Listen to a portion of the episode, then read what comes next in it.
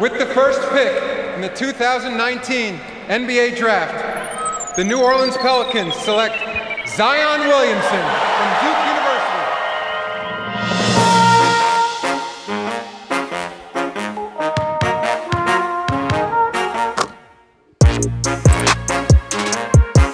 And on the take, Jrue Holiday on the reverse.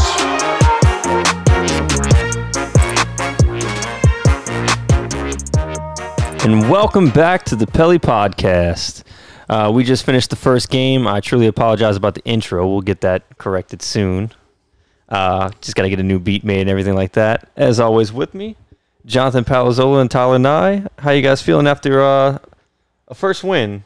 Woo! Dude, I was I was nervous as shit to start this game. I don't know if y'all were or not. Yeah, definitely. I really was, man. But, well, uh, something Tyler and I were talking about is is the team historically... you know, start slow, right? Mm-hmm. The last couple of seasons. Mm-hmm. Um, I think somebody was saying today the best the best start we had was like five and five in the first ten games, but for the most part it was like one and nine, two and eight. Mm-hmm. So just to kind of get this first win out the way, um, hopefully that kind of foreshadows the. Yeah, and what I was telling Jesse is because Jesse had a good point. He had said it on uh, a previous podcast was that uh, you know, with having a new coach, bunch of new players, obviously it can. And with the pandemic and everything else going on, um, it's definitely a reason to start slow again. But I'm like, maybe it was a Gentry thing, you know? Um, I mean, when you have thirty-minute practices. Dude, I didn't know that. That was an interesting quote to hear. Yeah, that they and you could tell, like, if Jaxson Hayes said it, that's probably what happened. Because, you know, he probably didn't really know he... You don't really hear players talk about practice lengths, lengths and stuff like yeah. that. Jaxson Hayes is a fucking idiot for saying that, but I'm happy he did because, yeah. you know, that, that definitely speaks to why we're so unprepared. And another thing that people said about Gentry compared to this is, um, and we knew it already, that Gentry was a very go-with-the-flow, um, free-moving, like, read-and-react offense, and... I think we saw tonight, man. It was very nice to see structure in our half court. It was definitely yeah. a difference. Yeah, absolutely. For sure. one hundred percent. And we kind of saw that in the preseason game. So, did you know, like, and you just never know coming into an actual regular season game how it's actually going to play, what's going to happen. Is Stan Van Gundy going to stick to his rotations? You know, who's actually, uh, you know, coming first off the bench and things like that? And uh, is the defense actually going to play how they're supposed to? And, uh, I mean, we saw a lot of that from the game tonight. So, to to kind of recap, Pelicans won tonight by a score of one thirteen to ninety-nine. Um, it was really the third quarter that kind of put us over the edge tonight. Um, I mean, after half, I mean, before halftime, it was kind of, you know, same old Pelicans, he- heavy on the turnovers, couldn't make free throws. Um, they were struggling to get the ball in Brandon Ingram and Zion Williamson's hands. But, uh, you know, they, they kind of figured some things out in the third quarter and really started putting some things away. Um, just to kind of go over everyone's stat line, Steven Adams with uh, eight points, three assists, eight rebounds, and two blocks, four steals. Uh, Alonzo Ball had sixteen, two, five, two, and one. Eric Bledsoe, eighteen, six, two, one, and one. Uh, Brandon Ingram, twenty-four, eleven, nine, one, and three. Zion, fifteen, three, ten, one, and one. And we'll go ahead and just throw J J's name out there because, I mean, he played his fucking ass off. twenty-three, one, and three. No blocks and no steals. But you don't really expect that from him. But just going back to uh, each player um, and talking about their individual performance, let's start off with Steven Adams. Uh, I, I thought he played way better than than anticipated. Eight rebounds and eight steals. Uh, it's I mean, eight, eight, eight rebounds and eight points. I'm sorry. Uh, eight steals. I wish.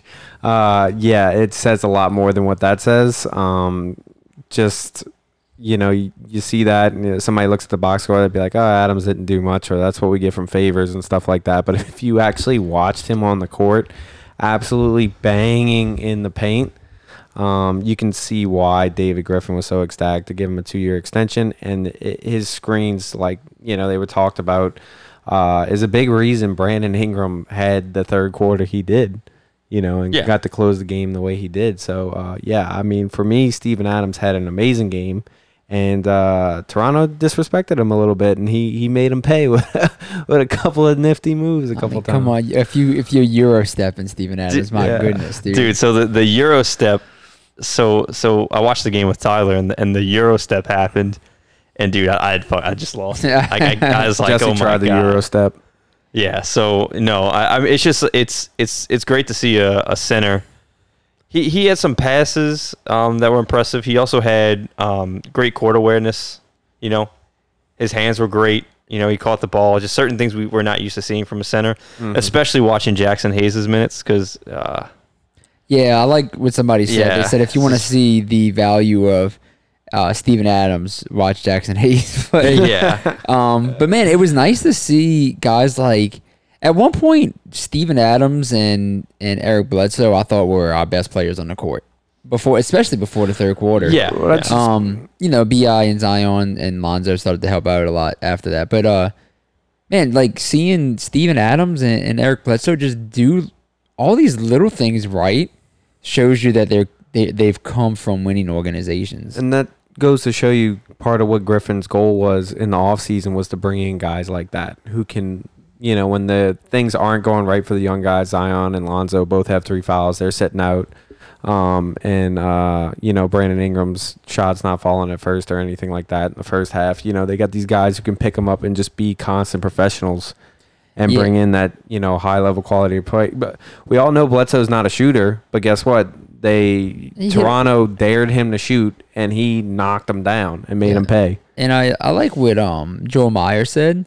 So when they were, they went on a little run in the second quarter. They were up like, like what, twelve, thirteen, fourteen points at yeah. one point? Yeah, it was like and, fourteen or something. And like Steven that. Adams subbed back in, and Joel Myers was like, yeah, it's time to, um, we're getting a little out of hand. It's time to calm things down and, and put our guy back in.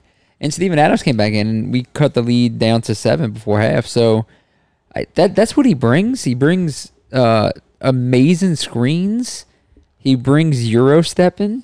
You know, no, but I mean, I'll honestly, watch, his, just watching him play, just it's his, clearly obvious the team's better with yeah, him on and the his, court. His activity on the boards yep. too, like he wasn't yep. getting rebounds, but he was getting his hand in there and getting the ball back up in the air, and you know, um, just keeping it alive in the paint, and then just like watching him run players off of screens, going as far up as like. Way past the three-point line to come all the way down and, you know, play perfect defense is great. He's, he's not like a perfect rim protector, but he was just his his presence is just always felt. It wasn't like Favors where they can just kind of like go over right, him. Right. You're not going over Adams. And it's it was nice to see that he's not afraid to have the ball in his hands at the top of the key either. Like he made the right passes quite mm-hmm. often yeah. and And when the offense was kind of stagnant, he just became a body. Like he just became available for a pass, like an outlet, and it was nice. And then I found his this, his hands in the passing lanes were pretty active. I mean, that's how yeah, he was able to get yeah. four steals tonight. I mean, yeah. I just felt like there was a couple times where, where guards would try to, um, you know, do a bounce pass inside, and every time his hand was there to to knock the ball loose or to or, or to intercept, and I just, you know, it's different. You know, like I said, we, we we've been wanting someone who can anchor down that spot and who can play the center at a high rate, and uh, he, he proved that tonight. We're gonna enjoy having him. Yeah, yeah. he. And what was funny is when he's in the paint, too, and you talk about his passes and stuff like that on the offensive side, actually, when he was getting pretty much pounded in there, like, uh, you know, getting reached for the ball, he's just calm as shit. He just, like, doesn't – it's like little flies around him, and yeah. he's just like, yep, I'm going to pass it out here. Like, didn't bother him at all. Yeah, I love that. So let's move on to the next guy, probably the most controversial player on the team, uh, Lonzo Ball. We'll start off with this.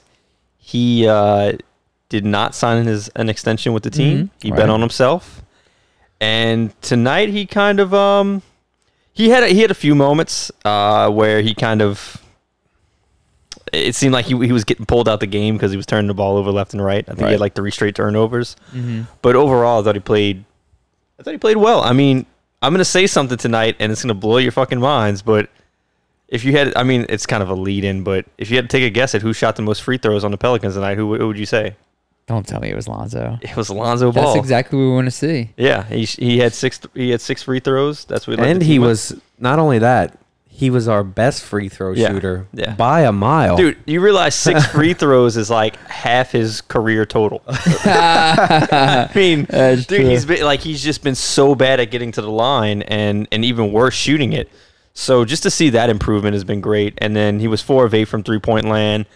Um, just a good shooting game. For yeah, just overall. a good shooting game. If, if if look, if if he can do this on a nightly basis, then yeah, the Pelicans are gonna have to pay him. No, yeah, pay that man, dude. If this is the Lonzo we get, especially the second half Lonzo. Um, first half Lonzo was a little rough because of turnover issues, and yeah. Stan Van Gundy even said that before the season. We're gonna have to try to balance uh the turnovers with Lonzo just making those special plays that he seems to do about once a night with his passes. So, yeah. um, in the first half, it was more of, oh my, that was beautiful, by the way. Um, it was more of him turning the ball over, and in the second half, he started to see him calm down, make some beautiful shots, make some very smart plays, setting up the offense really well. He ran the pick and roll tonight extremely well. Um, he and Eric Bledsoe both, like props to both of them. But uh, yeah, if this is the Lonzo we get all year, pay this guy. Like, I want him here long term for sure. Um, I know some people are going to be mad about that, but uh, yeah, I I, I definitely want to see so, him here long term if this is him. So contract talks always kind of bore me a little bit in, in basketball because I'm watching basketball, not an Excel spreadsheet. Um, but it, does it seem like David Griffin doesn't really do extensions? He didn't do a B I last season. He's not doing it with Alonzo and Josh Hart this season. Maybe he wants them to be come into the season motivated and use that as a thing to help the team, or is it just maybe the numbers don't work out? I, th- I think it's a little bit of both. Let's be realistic. Yeah. I think it's a little bit of both. I mean, because if I'm Griffin, I want to see more from Lonzo, and I want to see more from Josh Hart before I pay him sixty, seventy million like some of the players just got paid. Like, and I love Josh Hart, and you know, on the podcast we've been his bi- biggest advocate, you know. Uh, but is he a seventy million dollar player? Is yeah. that like that's it? That's a piece of your core. That's a start. That's starter money. He's got to start making seventy million dollars a year. No, absolutely. So um, yeah, and it's, it I don't might- really blame. Uh, people are mad that he didn't sign Hart to an extension and stuff, but you see what Derek White getting seventy million dollars. Um, and Luke Kennard making sixty million dollars and stuff like that.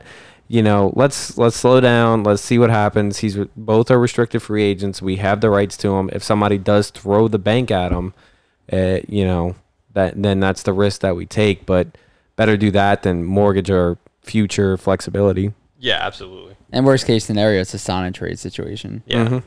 But if Lonzo played like he did tonight, uh, I want him here. I don't even yeah. want to worry about and, it. I'm actually...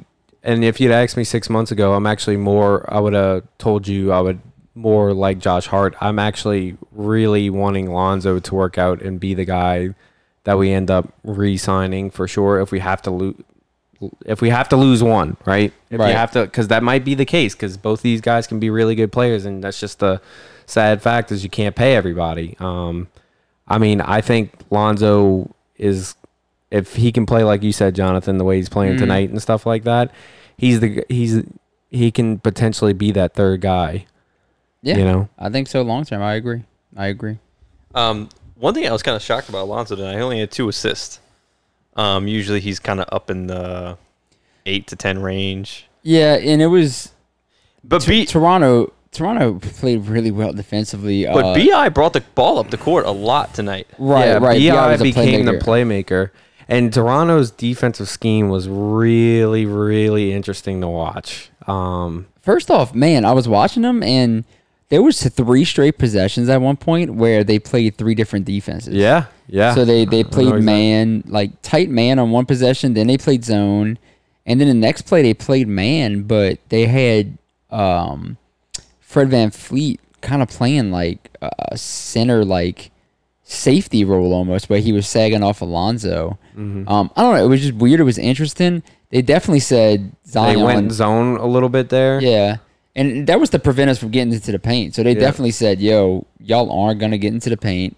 Zion, if you touch the ball and you're in the paint, you're going to have three guys on you. You better knock down your shots because um, that's what we're giving you. And luckily, uh, Eric Bledsoe, Lonzo Ball, B I yeah. stepped up big time. So I'm sure we'll get to Lonzo, but you can, I mean Zion, I'm sorry. But with Lonzo, you can see uh, Brandon Ingram being the facilitator and just the team in general.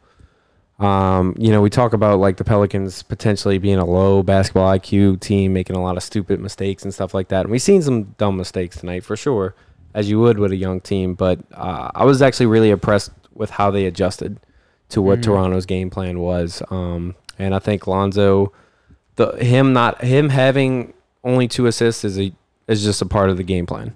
It worked out that way, and you know. Well, yeah, I mean, they just they were sagging off of our guards the entire time. So and also, he didn't really get benched. He he he had three fouls, three fouls yeah. so he yeah. couldn't come back in until the third quarter anyway. So that it, has a lot to do with it as well. Yeah, but I I agree. I'm happy we made the adjustments. You saw Toronto literally was just clogging the paint. So whenever we had any type of dribble, dribble penetration, the, the the help defense was just making sure that you weren't getting into the paint. So they left the three-pointers open. We knocked them down. Um, they left some jump shots open in uh, mid-range as well. We knocked those down with J J Redick. And yeah. It was it was nice. And you saw with Josh Hart and Lonzo a couple times, even though they left the three open, they would close hard. Yeah. And you saw Lonzo and Hart both hesitate on a couple of jumpers. And, you know, we had a couple shot clock violations because of it and yeah. stuff like that. So their defense is... They're it's definitely nice. they're they're definitely going to be a playoff team if you know that's how they play in defense on game one. Yeah.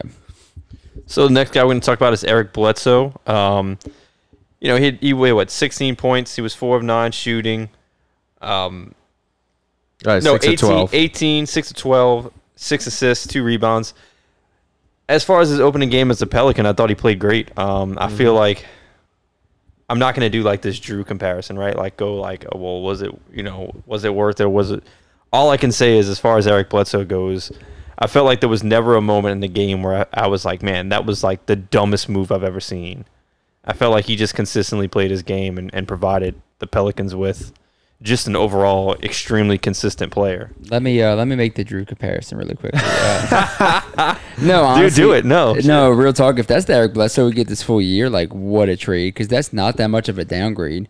Also, man, just the things like I, I said this earlier, man, just the things that he does on the court that provides um like a winning culture for us. Yeah, like the little things, like the hustle plays. The, like that like, one where he uh, blocked the alley-oop attempt? Yeah, blocking the alley-oop attempt. Like, when he's driving, he knows when to throw his hands up to get a quick foul on the defense. Mm-hmm. Um, out the pick and roll, he sees immediately if the three, if the guy at the three-point line's open, so he just gets it to him immediately and gives him he's the in, shot. He knocks down wide-open shots. He was in the right yeah. spots to do that, because that's an important yeah. part of it, is being in the right spots to adjust to those defenses. So he knew, because he was the one who was always getting it, because he knew where to go. But, I mean, there was that one, there was definitely one point in the game where I was like, Eric Bledsoe is the best player on our team in this moment. Um, and he, I feel he was, like you could have said that for like five different players. Y- yeah, yeah. But I mean, Eric. Uh, to say that about Eric Bledsoe, first game in yeah, Pelicans. Yeah. You know what I'm saying? Uh, a lot of people before this season literally said, "I can't see Eric Bledsoe playing for us this season with all the guards that we have." Um, you know, and for him to come out and play as well as he did, and to show that he fits, I love it. I love it. And uh, he was definitely like one of my top three players tonight for the Pelicans. I, And I'll, I'm going to actually talk about him with a player who, who didn't play tonight, but with Kira. I think he's a great player for Kira to sit behind yeah, um, and see how he plays um, because he has that explosive speed. Um, and you can see it. And he's, he's not really out of control with it either. Like, he gets within, you know, he, he, he plays within himself um, is a big thing with Eric Bledsoe. You know, he didn't take that many shots. He didn't try to, like, you know, carry the team. Like, he, You know, as hot as the second quarter as he had, you know, where he was hitting, he hit three threes, I think, in that second quarter. You think he would, you know, just keep shooting the rest of the game and get his. But, you know, he gave it to Brandon Ingram when his time came and stuff like that. So um, I think that's a really good, you know, and that might be a part of it. That's a really good uh, person for Kira to look up to and watch and emulate. Yeah, and I thought he played like a second team all defensive guard tonight, too. Mm-hmm. That was going to be my next question. How do you guys feel um, as far as going from Jrue Holiday to Eric Bledsoe? Is, you know, what's is there that much of a drop off? There's a not drop team, off, not team defense, but as far as like on ball, there's a drop off as far as versatility. Mm-hmm. Um, like you're not going to have like Jrue Holiday, real shit in a Gentry type offense. Would have had uh, Jrue on Pascal, like. You know, yeah. um, Eric Bledsoe obviously is not doing that. And as we talked about before, that's not necessarily a bad thing because Brandon Ingram now has to own that. And well, talk about him a little later, but he obviously did that. But with Eric Bledsoe, I thought he I thought he played really well. I thought a lot of the shots that, you know, Kyle Lowry made early on and stuff were contested. Um, they fought around screens pretty hard. Um, didn't really make any boneheaded plays defensively that I saw. You know, I think he had a good game. Did he have like a one of them crazy Drew uh, Dame's my son type game? No, but it was. I mean, you can see why he's an All N B A uh, defensive player. Yeah, absolutely. Yeah, Drew. Drew had that. I don't know, kind of like this special trait about him where he can take the other player's best player and just create a black hole for him, you know, individually. But uh, like I said, man, Eric Bledsoe just brings that extra little like veteran presence where he does the little things right. Um, and there was no point today where I was frustrated with Eric Bledsoe. Oh, not at all. Um, you know, and that happened quite often with Jrue when we asked him to do too much. But with Eric Bledsoe, he definitely played within his element today. He stepped up and made the shots when he needed to. Um, and I really can say, out of all the players on the team tonight, I think Eric Bledsoe made probably the fewest mistakes. And that's a that's a big positive sign for the Pelicans moving forward, especially coming from a team last season who made nothing but mistakes quite often. So, uh, yeah, good pickup, man. Good, like, underrated. Yeah. Underrated piece in that trade package. And he was, if I'm looking correct, yeah, he was second in the team in minutes too. Yeah. I mean, that's mostly because Lonzo uh, and Zion both had to uh, sit right, right. for an extended amount of time. But yeah, I don't uh, think I don't think Bledsoe averages eighteen per game, but it's nice to see, okay, B I's not hitting, Zion's not hitting, Lonzo's in foul trouble. Who's going to step up? I mean, Eric Bledsoe was that guy.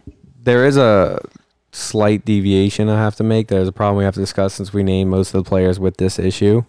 Our free throw shooting is horrendous and can easily be the worst in the league. We uh we mentioned that what on podcast a couple weeks ago. Free throw shooting has to improve. Yeah. Well, we got there. Now we need to start making these motherfuckers. I mean, Steven Adams is not a great free throw shooter. Zion, like, he's been working on it, but he went one for four tonight. Like. It's. I mean, the team shot fifty percent tonight from the line. It's uh, yeah, that's pretty that's, bad. That's, that's that's on par for our Pelicans team. Like that, well, it's. I just feel like that should uh, like that shouldn't be acceptable. Bottom right? of it's, the barrel teams are in the you know low seventies as far as free throw shooting. Yeah. Well, the good news is we're getting there, and I think we're going to keep getting there. So just to shine, uh, you know, shine a positive light on this, I can only go up, right? Yeah. Yeah. Uh, hopefully. Fucking the, well, you, the last preseason game was just as bad. Yeah. God yeah. damn it, Jesse. I mean, Tyler, just let me fucking be positive. I want to be positive, right, but I just had some. It, I gotta throw. It's, it's gotta, hard to be positive when it's like kind of like a trend of the team. It's hard to be positive as a Pelicans fan. Okay, you're right. We I can't yeah, get my hopes up. We're gonna be fucking positive tonight though, because we gotta win. So yeah, and and it was mainly a tribute to this guy, Brandon Ingram. Um. Dude, he's he's a motherfucking animal, bro. He is he is a legit fucking beast, dude. I, I he's he's my favorite Pelican Hornet player ever. Really? Wow. Yes. Already saying something. Yes, I, I love watching him play more than anybody I've ever watched play. Yeah, he. I can't even begin to tell you. Like a lot of the people's games that we talked about tonight, that this guy had a good game and this guy had a good game. A lot of that was product of Brandon Ingram.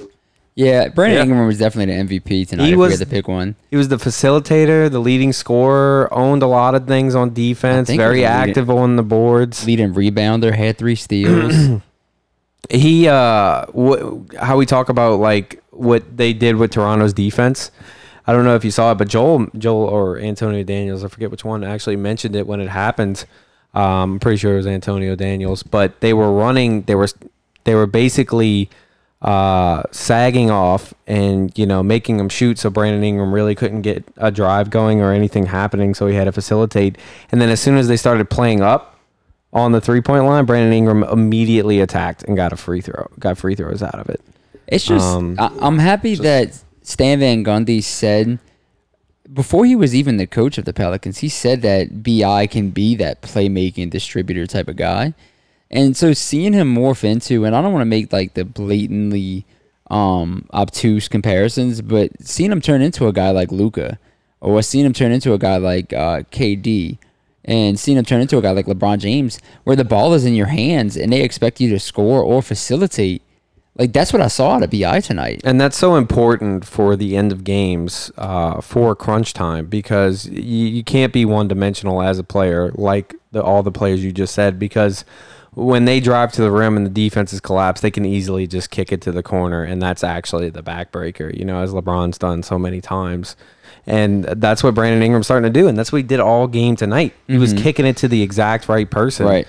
I mean, he, uh, as a facilitator, if he if he actually takes this step, watch out. And, you know, when he comes off that screen and, like, Steven Adams gives him oh, so much space. Yeah. He comes off that screen at, uh, at on... you know, right on top of the three-point arc. He comes around, he lets the defender get behind him on his hip, and then he just pulls up all in, like, one beautiful fluid motion, and that bitch just, like, I drops mean, in. It's exciting because you know B I can drop thirty, forty points if he needs to. Mm-hmm. But now it's nice to see him be we, a triple we, double threat. Right, right. Like, we don't need you to do that tonight, man. We we need to get other guys um, involved in the game, and now he can be the person to do that instead of...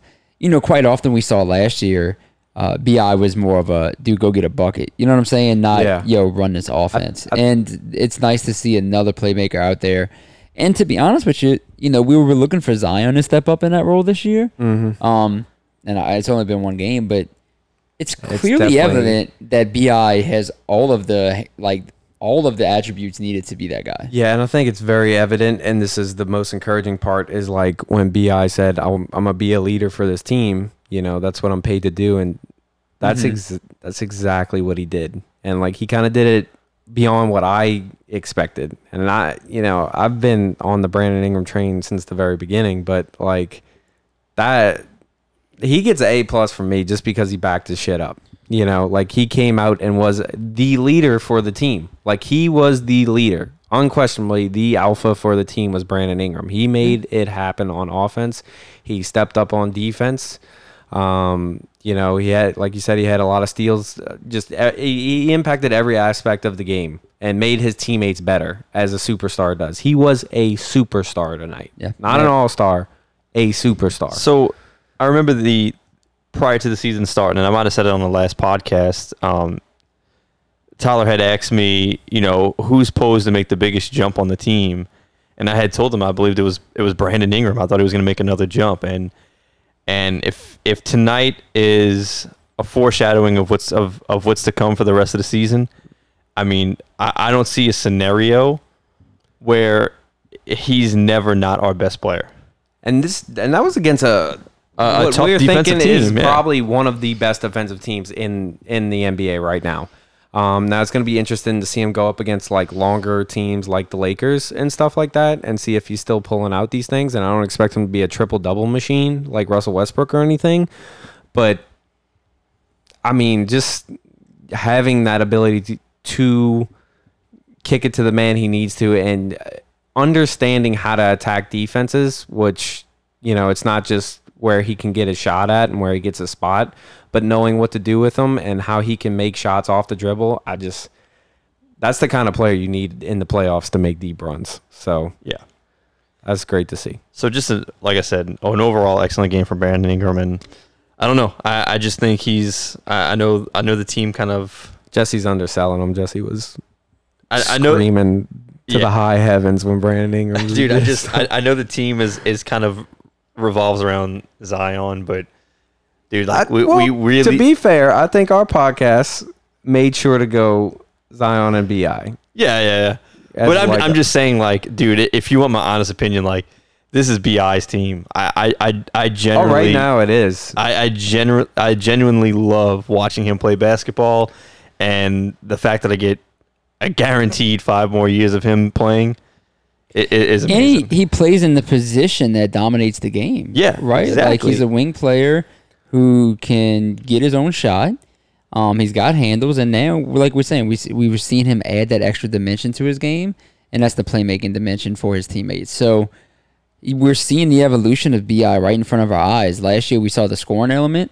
This year we're starting to see the playmaking element. And if he can put this together, man, along with better defense, you're looking at like an All N B A type of talent. So yeah. Um, I hope it continues to develop for B I. Today was a beautiful sign, especially after the slow start. Yeah. Um, it was a beautiful sign for what the future holds for him in the Pelicans organization. Next person we're going to talk about is Zion. Um, he had fifteen points, uh, ten rebounds, so he had a double-double. But quiet, quiet, quiet double-double. Yeah. Um, got to the free throw line only four times. You know, I mean, in the preseason, especially the first preseason game, I feel like he lived at the line.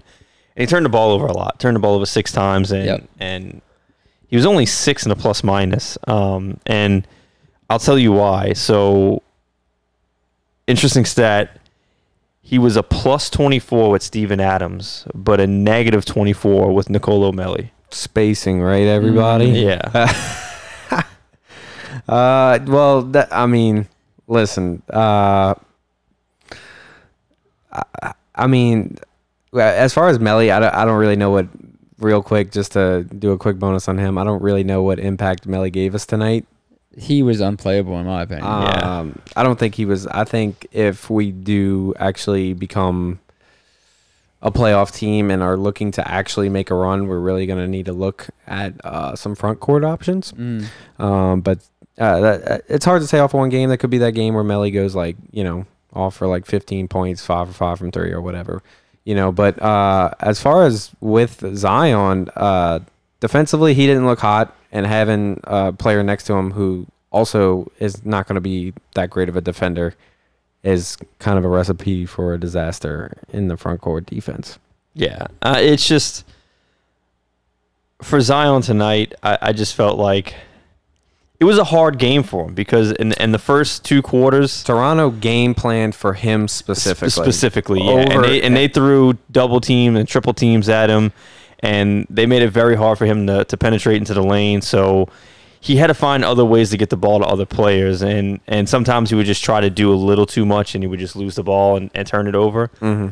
So it wasn't exactly the easiest game for him, right? Like, you know, you're coming into your second season. It almost feels like it's his rookie season, right? Because last season was just so abbreviated. But, um, I mean, just to come into your second season and, and, and have a game plan specifically for you, it, it's tough for a young player like that. And he's yeah, going to have I to mean, figure it out.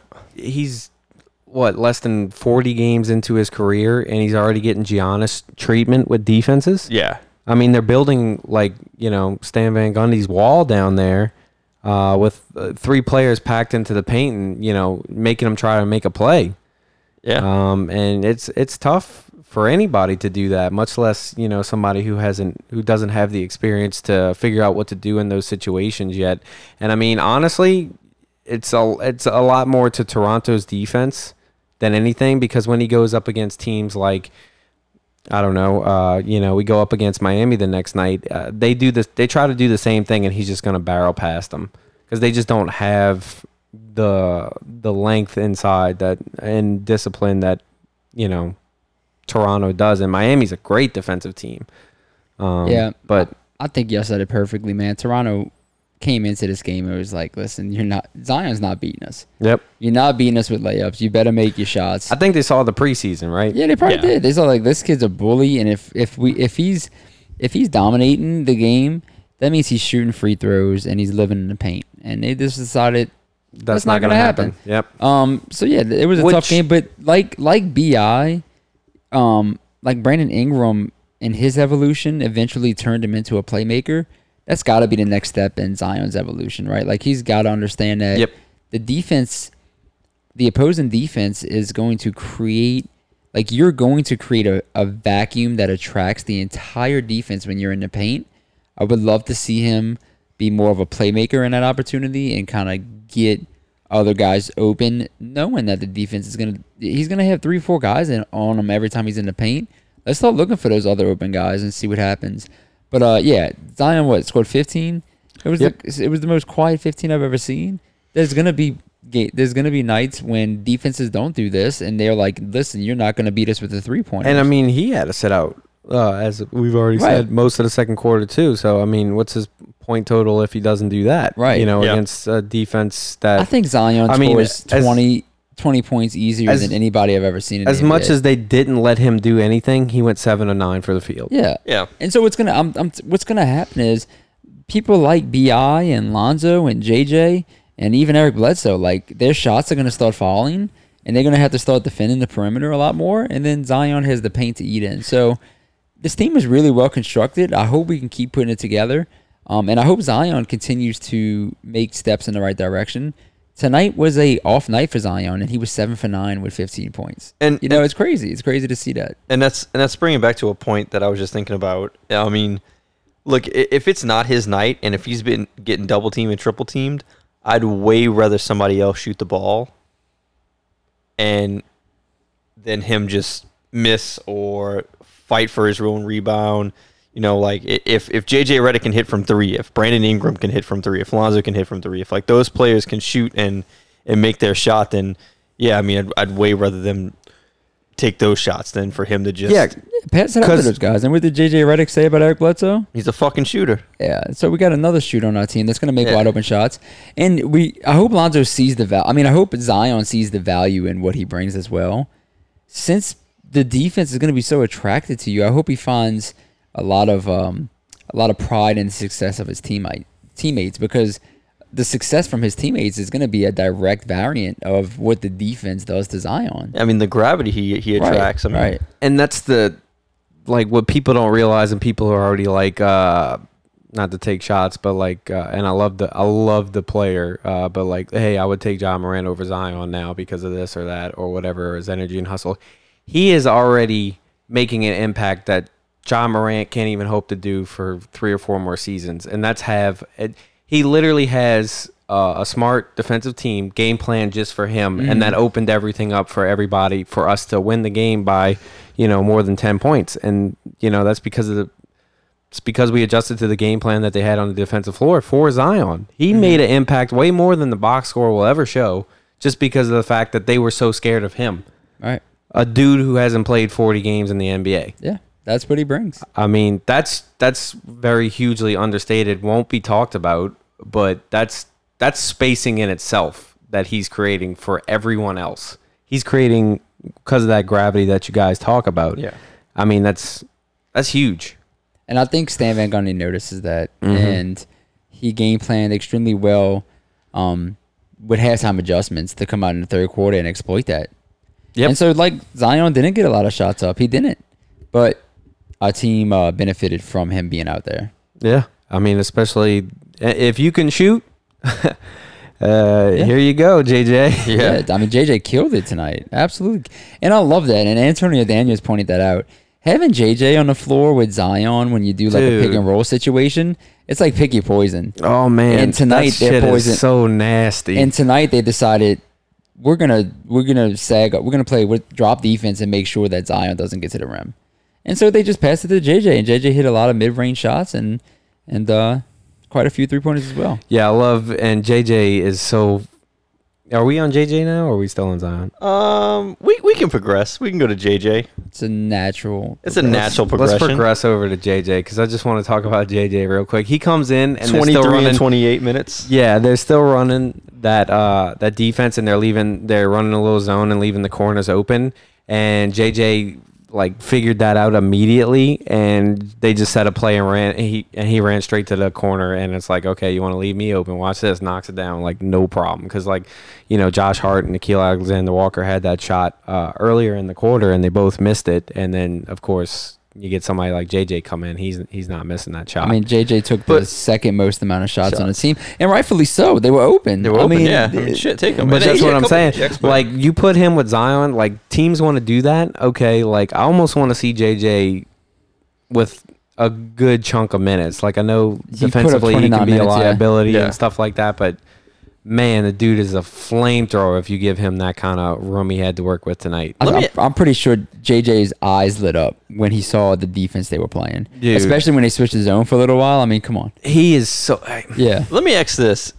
Besides Chris Paul, is J J Redick the smartest person to ever put on a New Orleans he's, uniform? He, he's, for me... Smartest basketball player? For me, absolutely. He's uh, he's definitely in the top three smartest N B A players I've ever watched, uh, like, for more Ooh, than fifty games. He, dude, watch how he adjusts on the fly and how he moves and just knows the move he's going to make. If he makes a pass, he knows where it's going. Like, everything he does is just so precise, just like Chris Paul in a way. Um, but he can just do it at max speed. And I think you you listen to the podcast with Chris Paul and J J, and Chris talks about that. He's like, J J's a whole nother animal because he can do all these things, but he just does it at full he does it at full speed. Mm-hmm. Like, and it's it's unbelievable, like the shots he can get off. Um I mean, he is the ultimate professional. Like, he his body does not belong in the N B A, and he just the things he does is just amazing. I, I want him on I want him on extending J J. Oh yeah, I would yeah. too. I, I think he's an important player to have around for the next two years. And he's really motivating for the young players. And yeah, you exactly. It, yeah. You know? He he's he's telling Lonzo, Lonzo, shoot the fucking ball. He's telling Eric Bledsoe to do it. I always say you need that guy on your team who's yeah. just who's just straight up blunt with with the other guys on the team who are just kind of that's exactly I guess, what he is. You know, you, you can't give sometimes people don't need options. They just need to be told what to do. And I feel like J J is the, the exact type of asshole you need for this team, right? And and and you see it translating into the other players. You're absolutely right, Jesse. And he does the little asshole things too. Like, we talk about how he's kind of an asshole, but like he's the one. Like he he, he does the Reggie Miller, you know, and he don't he don't give a fuck. When he shoots a three, he's kicking his legs out. Yeah. And you touch his pinky toe, he's going down, and he's getting an and one. And you see it all the time. And he he's got so one good tonight. at it. Yeah, he got yeah. one tonight. Yeah. Uh, and it's just... It was the dagger shot. And that's the, the, the kind one of things... Put the nail in the coffin for us. And that's the kind of things you need to understand as a younger player. That's what you have to do to win basketball games. And I think, like... So when you see the, the Pelicans play, those things really only happen when our veterans are on the court. Mm-hmm. So, like, J J Redick, um, uh, Eric Bledsoe, and Steven Adams... The entire time we're doing little things like that. I mean, right? You can put like comparisons in there. You know, as we showed, the young players got that corner shot. They couldn't make it. J J comes in. He gets his shot. He's right. knocking it down. Zion goes into the paint. He's getting clobbered. He he turns the ball over. Uh, Steven Adams gets into the paint. He don't even care, and he passes it right to the guy he needs to pass it to. You yeah, know, and and, and, and like Eric, Ble- like just to continue that point, Eric Bledsoe and J J Redick come in. They see that they're sagging off on everything, mm-hmm. and so they just throw up some three-pointers. And they make it. You know, like, I don't know. I just having a veteran presence on this team so important. Completely changed my mind because I was the dude who was just like, man, just blow it up. Like, just go young, give all of our young guys minutes, and let's just, you know, let, let them grow with each other and figure it out. But, man, like, watching Eric Bledsoe and Steven Adams and J J Redick play on this team, it's clearly evident the value that they bring not only to this team but to the future of this organization, just teaching these young guys what to do every day on the court. Um, so, yeah, I was thoroughly impressed with J J Redick today. Put up the most shots besides B I. And like I said, rightfully so. He saw what the defense was doing, and he his eyes lit up, and he took advantage. And I'm happy. I'm happy he's in the Pelicans. Dude, every shot he shot, I was like, yep, that's going in. That's going in. Yeah. And, I mean, not obviously every shot didn't, but... Yeah, man, he's just he's fucking crazy. Yeah. He's good guy to have. Good guy to have. So let's transfer into the opposite. Uh, Nicolò Melli. Oh man, dude, he oh for four. So oh for four. He played thirteen minutes and it felt like fucking twenty-six. The um, game looks too fast for him. Oh man, it, it he had that stretch last season where I was like, you know what, just a little bit more, and, and I think he'll get it. Um, but man, he just. Oh, man, he just did not play well tonight. His defense was fucking horrible. Not that he's known for defense, but yeah, I mean, not that it's you like... got to at least be somewhat competent, and he's just he was not that tonight. He, and he's, you know, he was in the right places, but he just doesn't have the physical ability or athletic ability to really get in there and contest shots or, you know, run people off. Um, I mean, and that's really... But that's not why you're playing him, right? You're playing him so he can make shots. And he shots was zero for three. Oh, yeah. Um, he's there to stretch the floor. He does this thing, and somebody pointed this out, which is great. Um, I thought it was really great. I forget who it was. But um, he he does it all the time. They'll close in on him on the three, and he'll pump fake. And then, you know, he'll just sidestep him and then or jump in and shoot a long-range two. Or like a semi-contested three after that because it, it takes him a little bit to get a shot up. And it's like, man, he sells people on the pumps every time. Why doesn't he just go up and get the foul?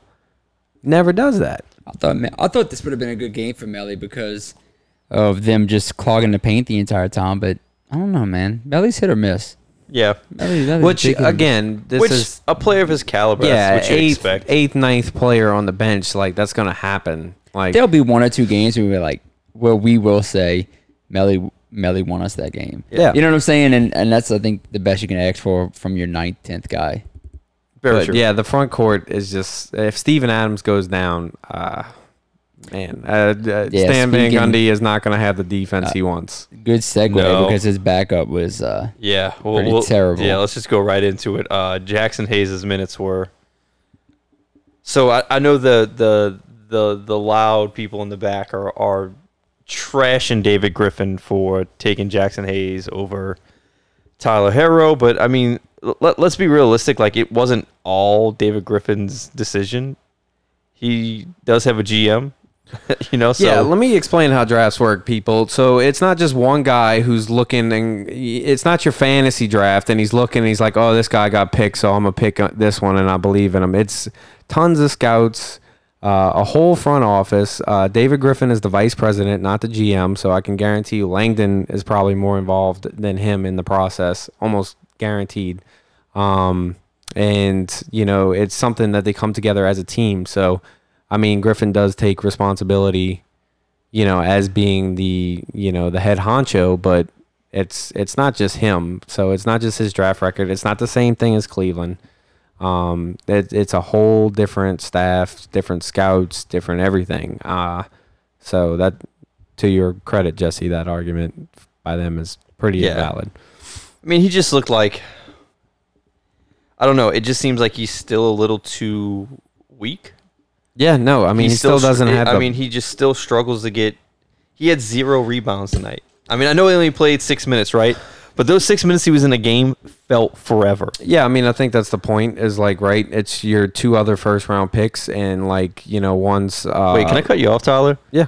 Dude, Luka Doncic... We're watching the Phoenix-Dallas game, and Luka is just bricking everything. I mean, I felt like when he was out of the game, they were making a run, and now that he's back in, just bricking shit. Like, they're gonna lose now. Uh, yeah, he, he looks, looks out of shape. He does look out of shape, but I mean, he's gonna get he's gonna get fouls, and yeah, he, going that's gonna get him back in the game, like Chris.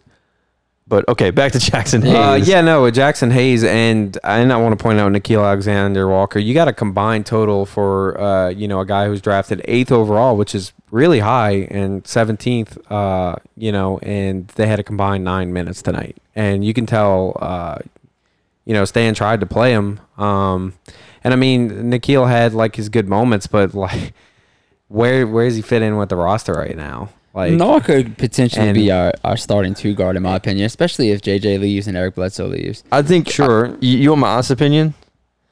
I think Noah will eventually take Josh Hart's spot. That could be the case. That's another. That could be another case. I, right. I think I think Josh Hart is gonna is gonna command a lot of money, and they're going to look at what Noah gives and what Josh Hart gives, and they're going to say, well... You know, and I thought Noah in limited minutes tonight looked okay. Yeah, yeah. He, and I'm not okay. saying I'm, what I'm what I'm more saying is to, I guess to those people's credit a little bit is that they did only play nine minutes, um, and I mean, what's what's the what's the method with Jaxson Hayes here? Is he is it just not a good matchup for him? Like, you know, he, it's what y'all said. Really, it's a it's a strength issue for real. Uh, I mean, he can't get in there on the boards. He gets pushed around a lot. He had a good pass to Zion, but that's his literally only stat. He had a, you know, he had a flat line. He's got the one assist. Yeah, I just think, I think his body is still about a year or two away from being in the N B A, and his game is about three. If you're gonna be a true five, right, and you and you're gonna be known as a defender, which if you're not a shooter. You, You better be a defender. defender yeah. Um, you have to have a physical presence inside, as you see with Steven Adams, Rudy Gobert, going down the list. Yeah. If you don't have a physical presence, players are not going to be scared of you. They're going to go inside. They're going to get you to foul easier.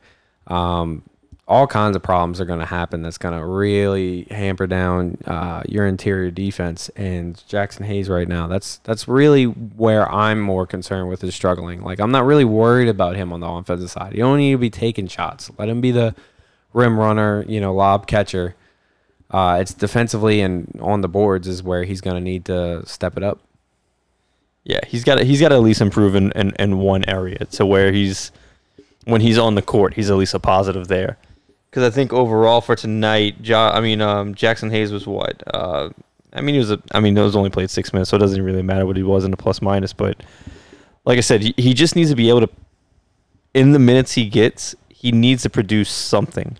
Yeah, I mean, six minutes to not get a board, a point. You know, it's just like it's kind uh, of a yeah. I don't. I don't know. I don't know what the future of Jaxson Hayes is. You'd hope that he's a threat in a pick and roll. So it opens up some three-point shots, you know, because they have to sag off of them, or you're going to be on a poster the next day, you know. But yeah. uh, I don't know. I don't know what's next in his development, because right now, whenever he plays, he's not getting rebounds. He's not playing good defense, and he's not a threat on offense. So uh, the only the only way you see him being a positive asset is he's a big rim-running uh, five that, it, it, that, that, that can get vertical at any moment. Um, mm-hmm. But I just don't... With Stan Van Gundy, it seems like those opportunities are going to be less and less, especially with us running the half court so well. I, I think if, I think eventually Stan will go to Hernangómez. Hernangómez. Yeah, I think there's gonna, I think there's going to be a point where he's going to look at it and say, uh, I mean, I, I know I need to develop this guy, but we really need just solid ten minutes from... From and, someone. Yeah, and I don't want to overreact on, you know, one game in, in a very short amount of playing time. But true, true. It, it, it has to be discussed as far as, you know, how his development going. Because if he hasn't made, you know, a small jump from last year, that's that is worrisome, you know, in general. He, and go ahead. No, I'm just saying, what mm-hmm. he so what does he do extremely well? He, he finishes, not just dunks, he finishes at the rim extremely well. It's good free throw shooter. Right? He's a good free throw shooter, fast uh, first shooter, position, and he's really good in transition. Mm-hmm. So, like, is there opportunities for that to happen? And tonight, it seemed like the very obvious answer was no. You know, it was it was a lot of just half court sets that we had to execute, and that's not the guy you want in there if that's the case. Yeah, because how much of that was because of Toronto's game plan to really pack in the paint? It was a lot. It was that it caused problems for Hayes. You know, and if it's a team that decides not to do that, does he excel a little more? Yeah. You know, because a lot of the skills that you talk about that he's good at are taken away immediately by that type of game plan. Which is which is frustrating as the eighth overall pick, but mm-hmm. I don't know. We'll see, man. Maybe maybe he's, like Jesse said, he, still, he will get bigger, he will get stockier, he'll I think it's very safe to say he's still he's still raw. Mm-hmm. He's still you you can't even really see what his ceiling is yet. So I would say that's that's the encouraging part, and I'm not going to get down on him just yet. But as Jesse said, Willy Hernangómez may be the guy to get minutes. Yeah, you know, we'll see. And if that happens, uh, I mean, a lot of bigs don't end up turning good until like you know, year three, year four. Yeah, I mean, this ha- that, that happens a lot, to be honest. You know, like with with centers. I mean, Rudy Gobert wasn't really anything until like what. I mean, he was known as kind of a defensive stout, like year two a little I, bit. I think but. I think what you said earlier was really important, right? What Jaxson Hayes' progress predicates on the identify or who he identifies as on the court. Mm-hmm. If it's going to be just a rim runner, rim, rim runner and uh, defensive stopper, then then yeah, he's got to focus on that. But if he wants to stretch his game out a little bit uh, or or do something different, I, I think that. I don't know. It's, it's developing him is going to be weird, right? I, I just think you, you have to pick what he's going to be. Yeah, he needs to understand how to play with physicality because as a center, that's just that's what that's yeah. your life. Yeah. You are going to get banged around. Like he's he's got to get used to that. Mm-hmm. So, and the final guy, last on the list, Josh Hart. Um, he also did not sign a rookie extension. Um, oh man, he's going to be a guy that. We we always talk great about just because of his energy, um. But rough man, night. I mean he, rough night, rough night. I mean he had some. It wasn't, de- it wasn't as rough as I think we th- thought it was. Yeah, I just think that, you know when you get he made when you get oppor- yeah when you get the opportunity to hit open open threes, and you want to get paid sixty, seventy million dollars, you know you you need to make it. You need to knock down your shots. Yeah, if you want to, if you want to get paid as a three and D wing, you need to start making some threes, Josh Hart. Yeah, You know, uh, and they, they left him wide open, and what he was one for four tonight. And another thing is, last last year he was the one man fast break, and he looks real sloppy on fast oh, break. Man, he looks man. so fast, out of yeah. control. That's a pattern too, because he's done it every single preseason. Yeah. So this past these past it. two preseason games, I was like, man, Josh Hart's not even looking for a pass. He's just kind of lowering his shoulder, and it happened again tonight, and he got called for the offensive foul. So, um. I don't know, man. Josh Hart's off to a rough, rough start with the preseason and the first game, but like y'all said, he brings a lot of intangibles. He brings the, you know, the the toughness, the the the energy. He brought a, a very nice steal tonight, um, and we have shot makers on this team, you know. Yeah. So we don't necessarily need him to do that, but if they're gonna leave you wide open for threes, we're gonna need Josh Hart to start making those. Yeah, I think absolutely. He, I think he's gonna be interesting to watch for a couple of different reasons. Like, so the first thing is is like, if Josh Hart, the kind of money he's looking for for us specifically, and like I said earlier in the podcast, uh you know, that's that's starter level money. You know, he's he would have to set himself out as a starter and take Eric Bledsoe or Alonzo's place in the starting lineup for the amount of money he's probably looking to get paid. Um, and I don't really know if he deserves it right now. Like, he makes hustle plays and stuff like that, energy plays, but those aren't plays that get you paid like that. You know, you, you do have to score, um and he he does know who he is and he plays within it, but he's not, you know, he's not a he can get you a bucket as far as a three, and he, he did make his open shot when Brandon Ingram gave it to him on the three, and he had that nice and one play, and then he had the nice hustle play, and you know, he does give you nice plays, and he, he's what you want as a winner. But it's going to be really interesting to see, because if that's the type of player he thinks he is, is he going to buy You know, is he going to become more of a selfish player? Or is he going to still play within himself during this season? Yeah. And I I, I want to say he's going to be a selfless player, because he just seems like that kind of guy. Seems like he loves life. I love watching Josh Hart, and I'm all for him. I just, I think to your point, Jesse, it's going to be tough. Uh, and I think it's just going to be interesting to see what he does. Like, does he try to get more shots in because of this extension? Yeah. Um... I, th- I think he's gonna try. You know, I mean, I think that's that's his. I mean, like any player's overall goal, right, is to yeah, for sure is to hit the shots you get and to to t- take more shots. But overall, I just think um, he's kind of playing for his contract life. Because for us, he has to do it like Etuan Moore does, right? He's gonna have to play a lot of the backup three. Yeah, he's gonna have to. Yeah, absolutely. So anytime B I steps out of the game, anytime B I steps out of the game, he's he's in that he's in that position. This is going to be a tougher season for him, because he's going to be playing up against a lot of dudes bigger than him. Yeah, constantly. It it might not be the best season for him to play for his contract. It's yeah.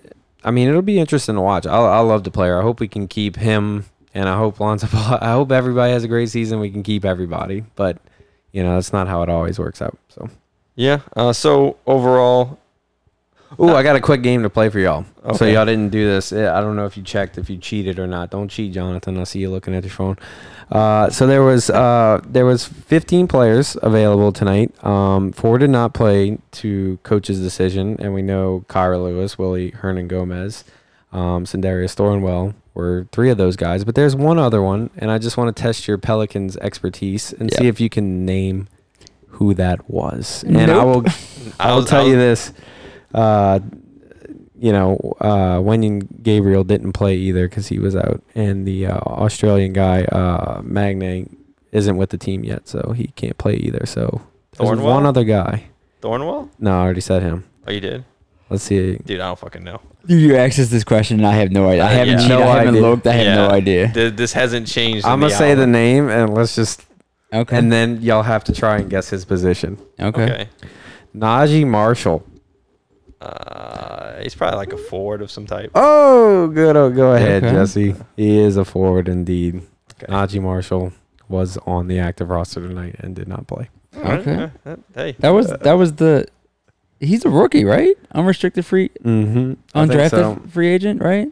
I think so. One I don't know. Two. I don't. I didn't read too much. I I remember them signing that. I don't. I don't. I didn't read too much into it because I figured he's not going to be a big deal this year. Yep, he's undrafted rookie out of Xavier. Yeah. Um. But anyway, overall positive experience tonight. Yeah, definitely. Um. I don't think B I is going to be out DeMar DeRozan, where we trade him for our next superstar. Um, Dude, you're, you're an asshole. I don't think Lonzo Ball sh- should be traded for kibbles and bits like some some people out there think. And uh, I think the future's bright for it. And I don't think Zion is someone we should give up on yet because he doesn't look like he did in Duke. Okay? I'm not going to name names, but Michael McNair is a fucking idiot. So... We need to, like, we need to, and I love that, I love that Pelicans Twitter is fighting back on these bloghead dudes. Like, these dudes that think they're no, they, they know everything because they got a check next to that Twitter handle. It's frustrating. I, I think it's a little more than that, right? Like, cause some of those dudes do have, like, media credentials, and and, and they are, I mean, I guess if you were to ask them, they, they are intelligent, right? But. Yeah, I am very smart, hashtag. But, I mean. You know, I, I think that's what's what's one of the worst things about Twitter and the N B A, right, is the fact that we watch forty-five seconds of a game and we're already on Twitter debating whether or not that player's future is in jeopardy. Yeah, and these are the same guys that say, you know, don't overreact because of this and that, and they'll be telling you right after the game, uh, hey, if you had, if you didn't have, uh, if you had where you... Tyler, you're fucking up this I'm, trying to, I'm trying to get it up. I'm trying to get it up. It was a stupid question. It was a stupid question, right? I was trying to read it. It was basically saying if you had some kind of truth serum or something like that, who would you really pick, Zion or Ja? Yeah. And well, it's like after one game, really? Well, hey, at the end of the day, they're Pelicans fans, and so... You know, we're in that same fraternity of wanting yeah. the Pelicans to succeed, so I get it. I just don't like the process that they go about some of their business. But, hey, to each his own. Yeah. Uh, we all want to see the Pelicans succeed, and tonight they were successful, so it's a good night. Yeah, I mean, can we just also, one of my pet peeves have been in general, can we just, you know, actually talk about basketball instead yeah. of like... Hey, after this, I'll make a pact. We're only going to talk about basketball. Not you, Jonathan. Oh, okay, okay, okay, okay, my bad. No, I just feel so. Yeah, fuck them, like I said, um, man, it's just. Can we stop the rivalry with Memphis? Like the only oh, other yes, small market yeah, team yeah. in yeah. the league. Mm-hmm. I agree with can that. Can we get Tyler. the fuck over that one? Yeah, let's. Can we not, find like, another team? Like, you know, can we all gang up on the Lakers and? Yeah. About that. Yeah, yeah. I mean, it's just one of those things, right? Like when you look at.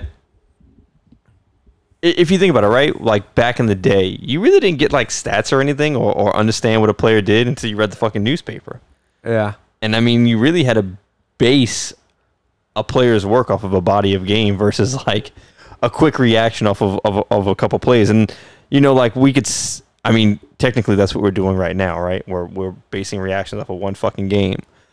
But it's actually amazing how much you notice when you watch the full games compared to like just the highlights. Yeah. And it really takes that to um, yeah. really, really get a full idea of what's going on with the team. Now, unfortunately, we can't watch every single game. I mean, Steven Adams is the embodiment of that tonight. Right. Like you I mean, he had eight and eight, but he did way more than eight and eight. Yeah. If you just look at him on the court uh, tonight, you clearly see that we're a better team with them on it. But yeah, I agree, Jesse. I agree with all those sentiments. So just to kind of recap the rest of the night, the rest of the league.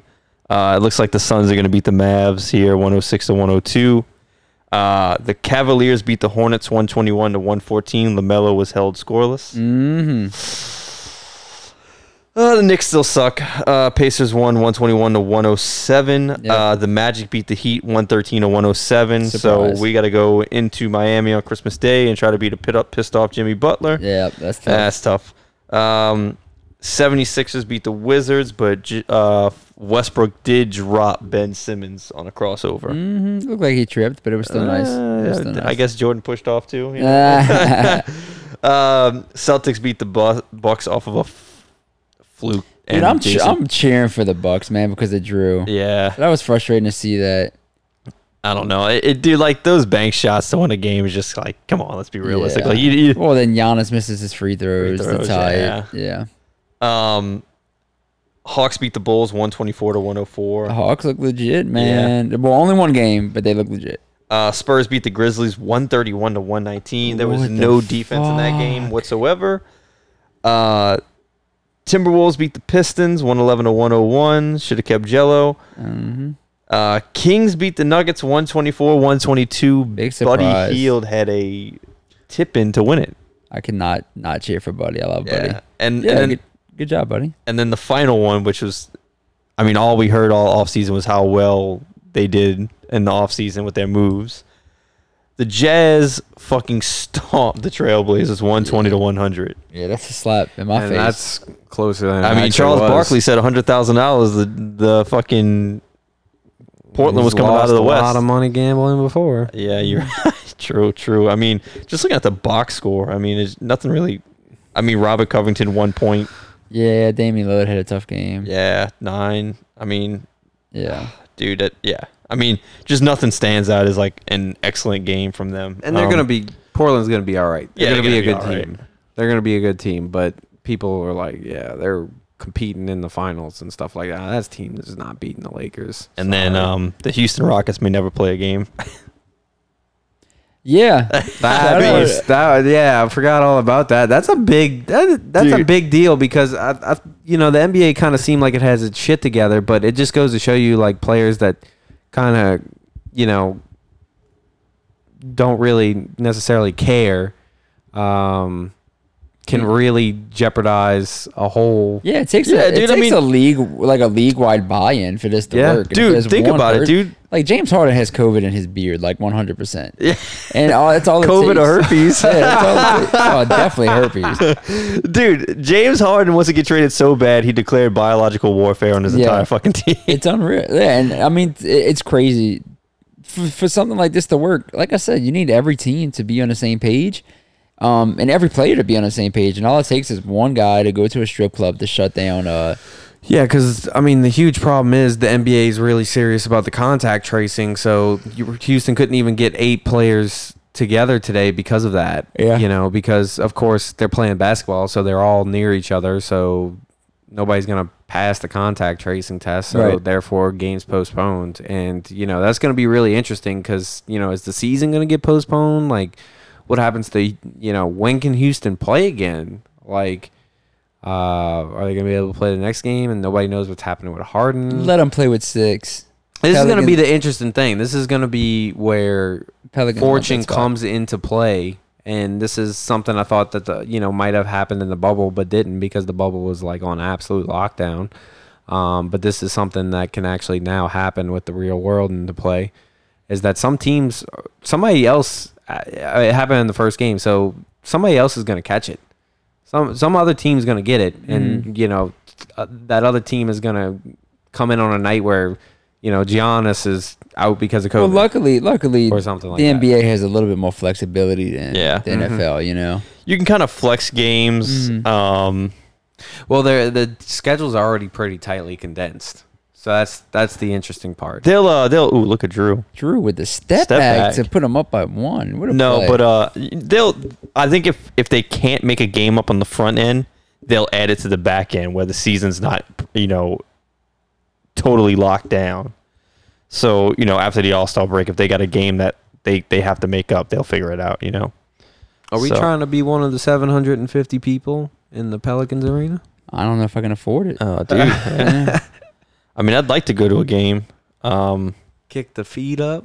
I think the second half of the season, I don't know. I, I'm not going to get into this COVID talk about who's going to get the vaccine and when things are going to get back to normal, but, you know, we'll see.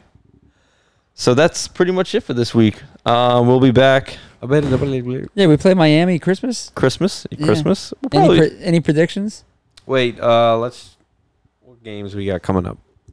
Throw up the schedule, Jesse. Throw up the schedule. So the games that are coming up for the Pelicans, obviously, like we said, we will be playing Miami on Christmas Day.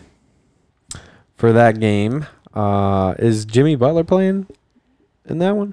Pretty Do sure. You know?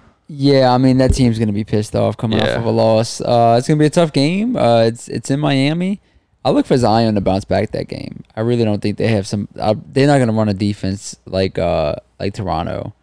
Um, I mean, they might try, but they don't really have right the bodies to throw down there. Yeah, I think I think Zion plays extremely. Is going to play extremely well against yeah. the Heat.